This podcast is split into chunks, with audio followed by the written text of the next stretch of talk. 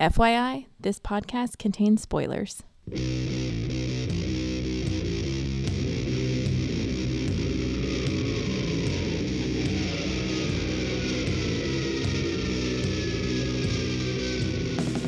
Hey everybody, welcome to episode 172 of the podcast that goes SNIKT. It's another baby bonus episode. That's right, I'm your host, Jason Venable, and I almost accomplished our goal for the podcast. I almost got a mini episode out every week for the month of March. Um, but to be honest, it's more Marvel's fault than mine. Uh, we only, you know, March was a five Wednesday month this year, which meant five weeks of comics, and whenever that happens, there's usually kind of a dead week. And um, so over the last two weeks, we only had two issues um, that normally feature Wolverine or Wolverine type characters, of course. All New X-Men and then uh, Pussycat Sabretooth in Uncanny X-Men. And, you know, I don't think I could have done an episode, even even a mini episode on each of those by themselves. So, you know, I rolled them together. But then Marvel also threw me another curveball in the fifth week. Uh, yeah, All New X-Men number seven doesn't actually have Wolverine in it. so, so I was sitting on Uncanny X-Men numbers five, waiting for this week for All New to come out, and then I get it, and yep, no Wolverine. Which is too bad because it's a fantastic macabre cover of uh, Cyclops being pulled into the dark by a giant toad tongue. It's great, and the and there's a lot of really good stuff in the issue. Um, there's a really dark tone, really good emotional stuff. The whole thing's just very macabre, kind of horror, but you know, I'm not going to talk about it because uh, by the very constitution of this podcast, I will not discuss comics that don't have Wolverine and or Wolverine related characters. So, you know, I can't tell you that the colors are fantastic and there's great character moments and that Toad is super creepy and he has a, a YouTube channel and he's drunk and uh, yeah, I just I can't I can't tell you any of that. But I also can't tell you, you know, I just also have to, to to stay silent on the fact that it kind of bugs me why Wolverine is not in this issue. Um, but it's fine if they want to take a break. Wolverine doesn't have to be in every issue. It's not. It's not that. It's not a regular thing. They don't need Wolverine fiber. Um, but what bothers me though is because they talk about, well, let's go look for Cyclops. You know, can't Wolverine just track him down? Well, no, her and Angel went to have a fight and they're not answering their phones, which is fine under normal circumstances. You know, they did just maybe question mark break up question mark, and you know, then Angel went all super badass, and they, they got to talk about that. That makes sense. And when they go have that conversation, yeah, probably not going to answer their phone. You know, when when couples have deep discussions, usually put your phone, you know, away. That's the polite, respectful thing to do. So that part doesn't bother me. What bothers me a little bit is I'm like 85% sure that Angel, you know, like 100% sure that Wolverine would not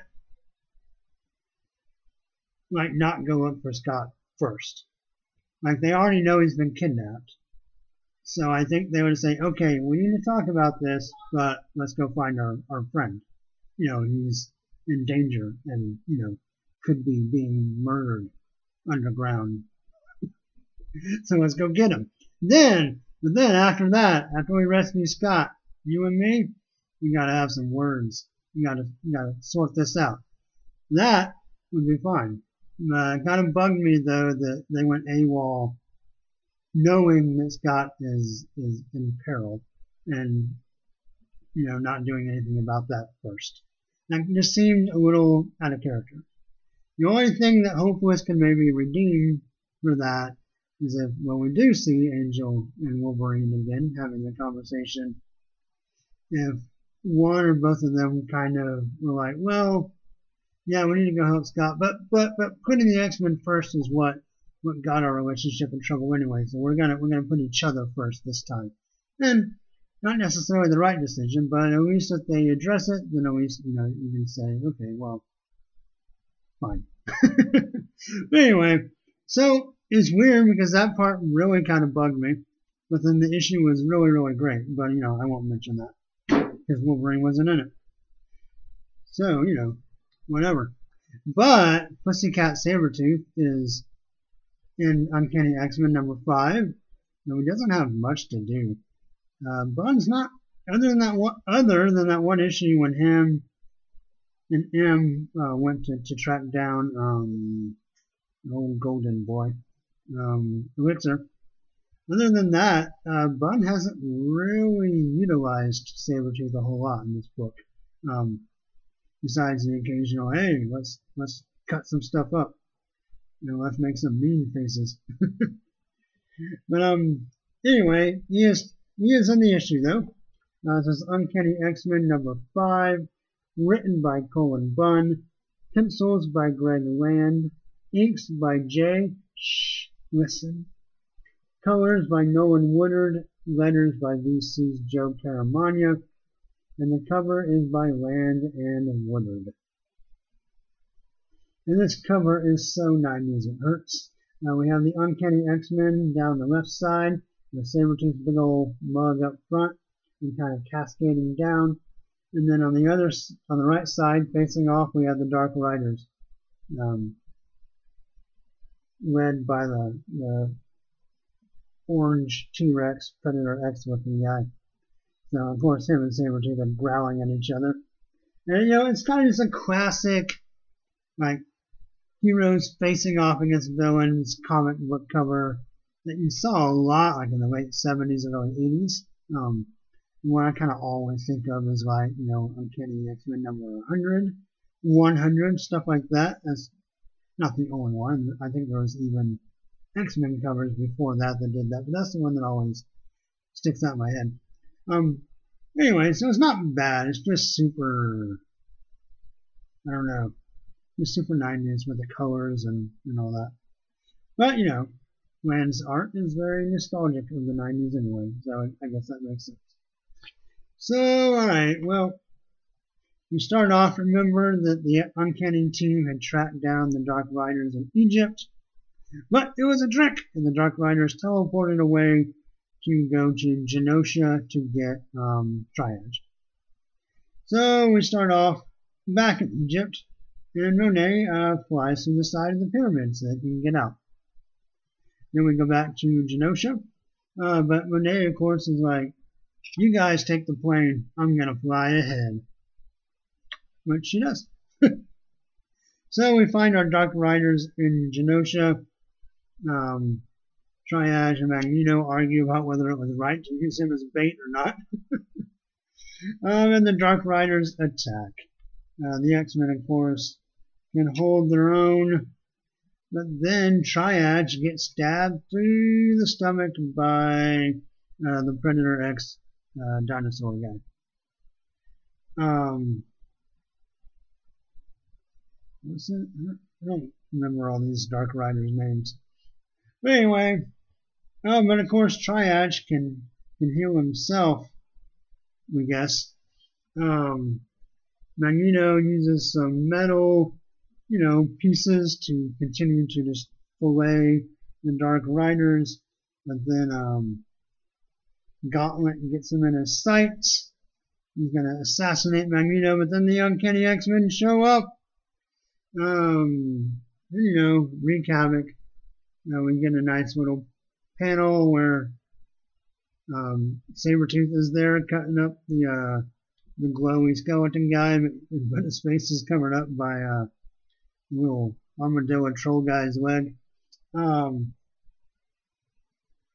so Triage does him himself. Archangel shows up and um, shoots one of the Dark Riders with his spears, and then he cuts him in half. Yep. Cuts him right in half. Um, so then Monet fights one of the monster guys. He's an inhuman. Um, Psylocke tries to take over uh, Synapse or whatever. Um, Sabretooth breaks the glowy skeleton guy's arm. It's one of the best panels of the book. Uh, great colors, um, lots of good sound effects. Um, just Sabretooth looks pretty sweet. It's, it's a nice panel. And the Dark Riders are done. And Magneto wraps them all up in metal beams, steel beams, and rhubarb and what have you. But of course, Gauntlet's like, mm, you can't leave us here. We'll come back for you. We'll always hunt you down, no matter what. Magneto's like, um, maybe you forgot, but I'm Magneto. I'm not leaving you here. And he snaps his fingers and does some mag- electromagnetic stuff, and a timer starts ticking down. And um, yeah, so Magneto blows up the whole island of Genosha. That poor island. no one will leave it alone. it's always getting attacked or overrun or blown up or destroyed by sentinels or what have you. And I guess now it's done so. I guess done done. I will say the panel where he blows it up is is super 90s, but it's pretty great. Uh, it's a full splash page with the Archangel and the Blackbird flying away with some nice red and orange explosive colors as you see the island blow up behind them. Then you have a seriously large 90s font broom. No, I'm sorry. The A's and the R's look alike. I think it's broom. But it could be a big broom too. Just, just whoop, whoop, sweep that island into the ocean. Um, anyway, it's a pretty nice page. It's probably probably the second best panel in the book. Um, looks pretty pretty nice. Um, and so Magneto and Psylocke and Triage have some more um, philosophical debates about what's right and wrong. Um, Sabretooth is like, well, um, you never told us that you had explosives all over the island. It's getting kind of hard to trust you. And Magneto's like, oh, hush up. and then go back to another base. But first, now that they've used him as bait and they're ready to, to use him up and throw him away, um, Psylocke and Monet, or no, I'm sorry, Magik. I guess they, I guess they had some kind of uh, standing commitment. Uh, so Magik teleports Psylocke, Monet, and Triage to uh, X-Haven and Limbo Magneto never intended for him to join the young Uncanny team. He just needed to use him for his plan, and now he's going to drop him off with Storm's team. Um, Storm and, and Psylocke have a nice little hug. They hug it out. Storm's like, dude, just stay here. And Psylocke's like, no, I can't. I gotta help Archangel. I gotta help Warren. And, you know, someone needs to keep their eye on Magneto. And we know y'all don't trust each other and y'all are at odds. So uh, this issue kind of establishes not not that you needed it to, you kind of already knew, but kind of shows you where the uh, extraordinary team and the uncanny team kind of stand in regards to each other and relate to each other. And of course, I'm sure we'll we'll be seeing them come into conflict uh, probably sooner than later. Um, but yeah, so then Psylocke and Monet take off, go back, and we find out that Magneto's backup base is in the Savage Land. You get a really nice drawing of some pterodactyls. Greg Land, um, I'm going to say what, what really works on the panels I really like in this book is the colors and the inks.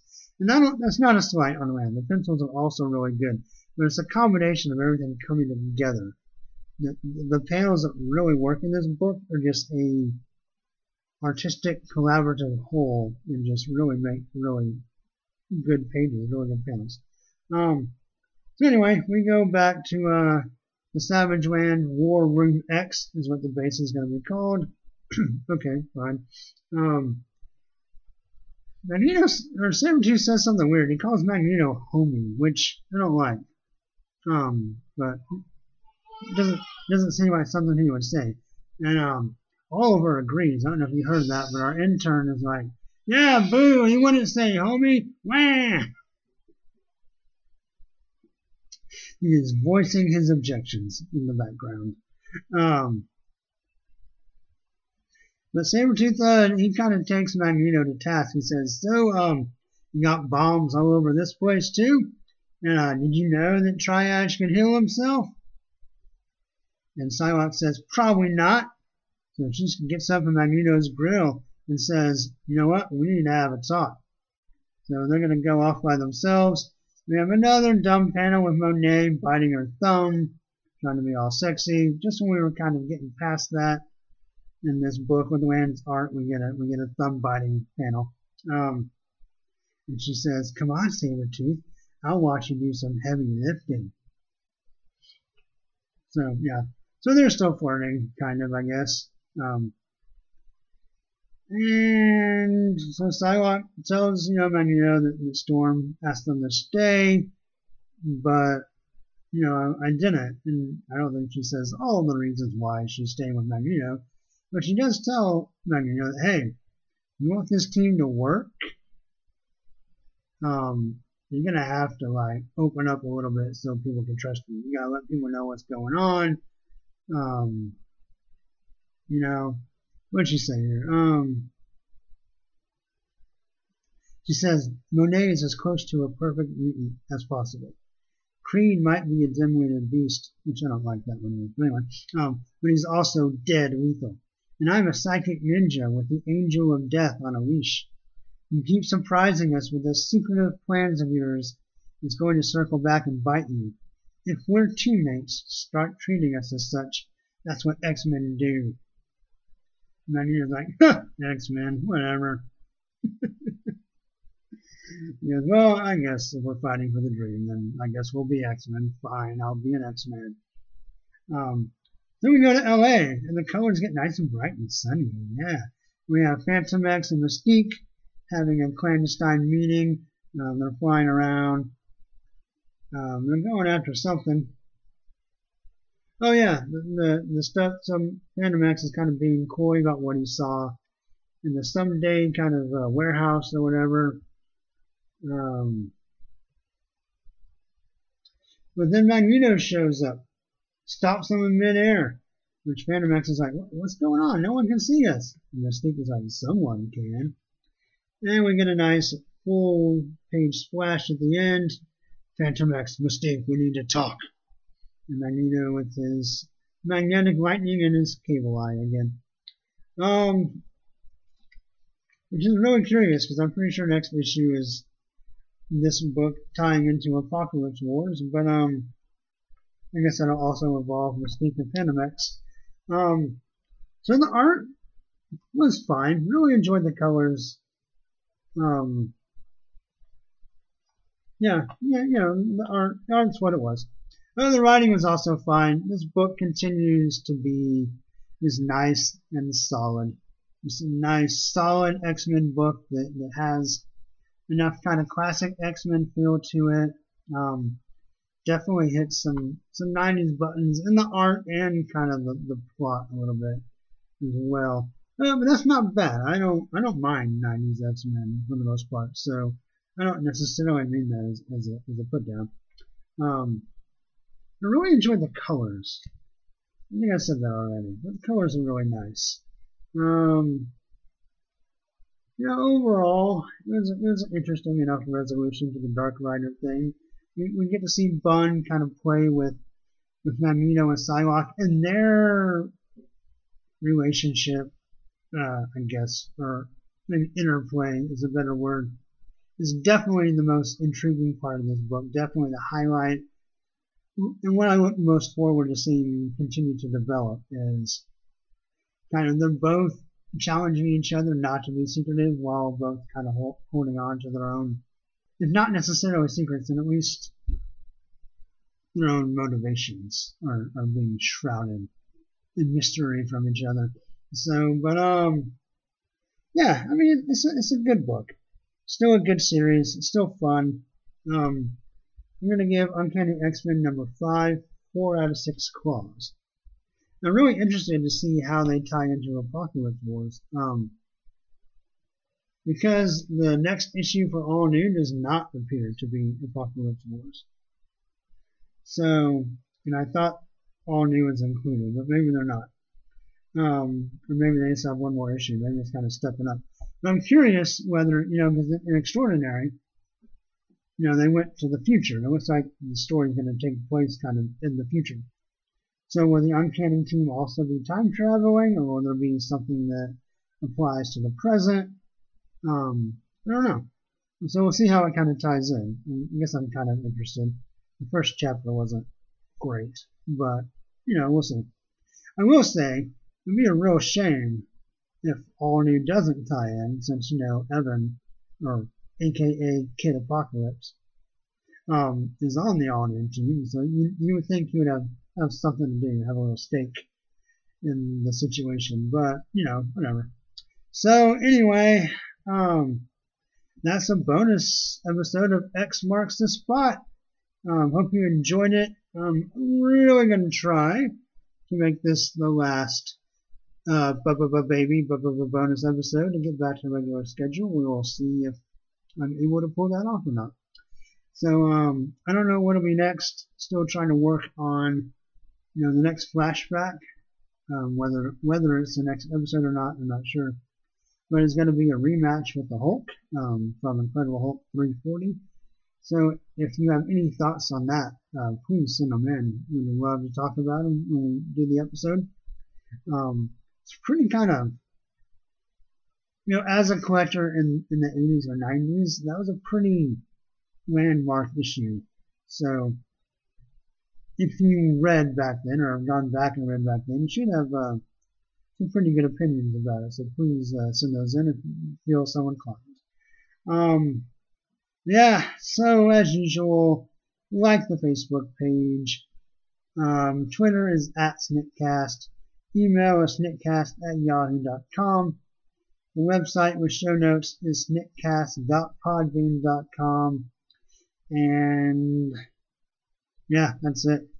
So until next time, hugs and snicks. Bye. And snap.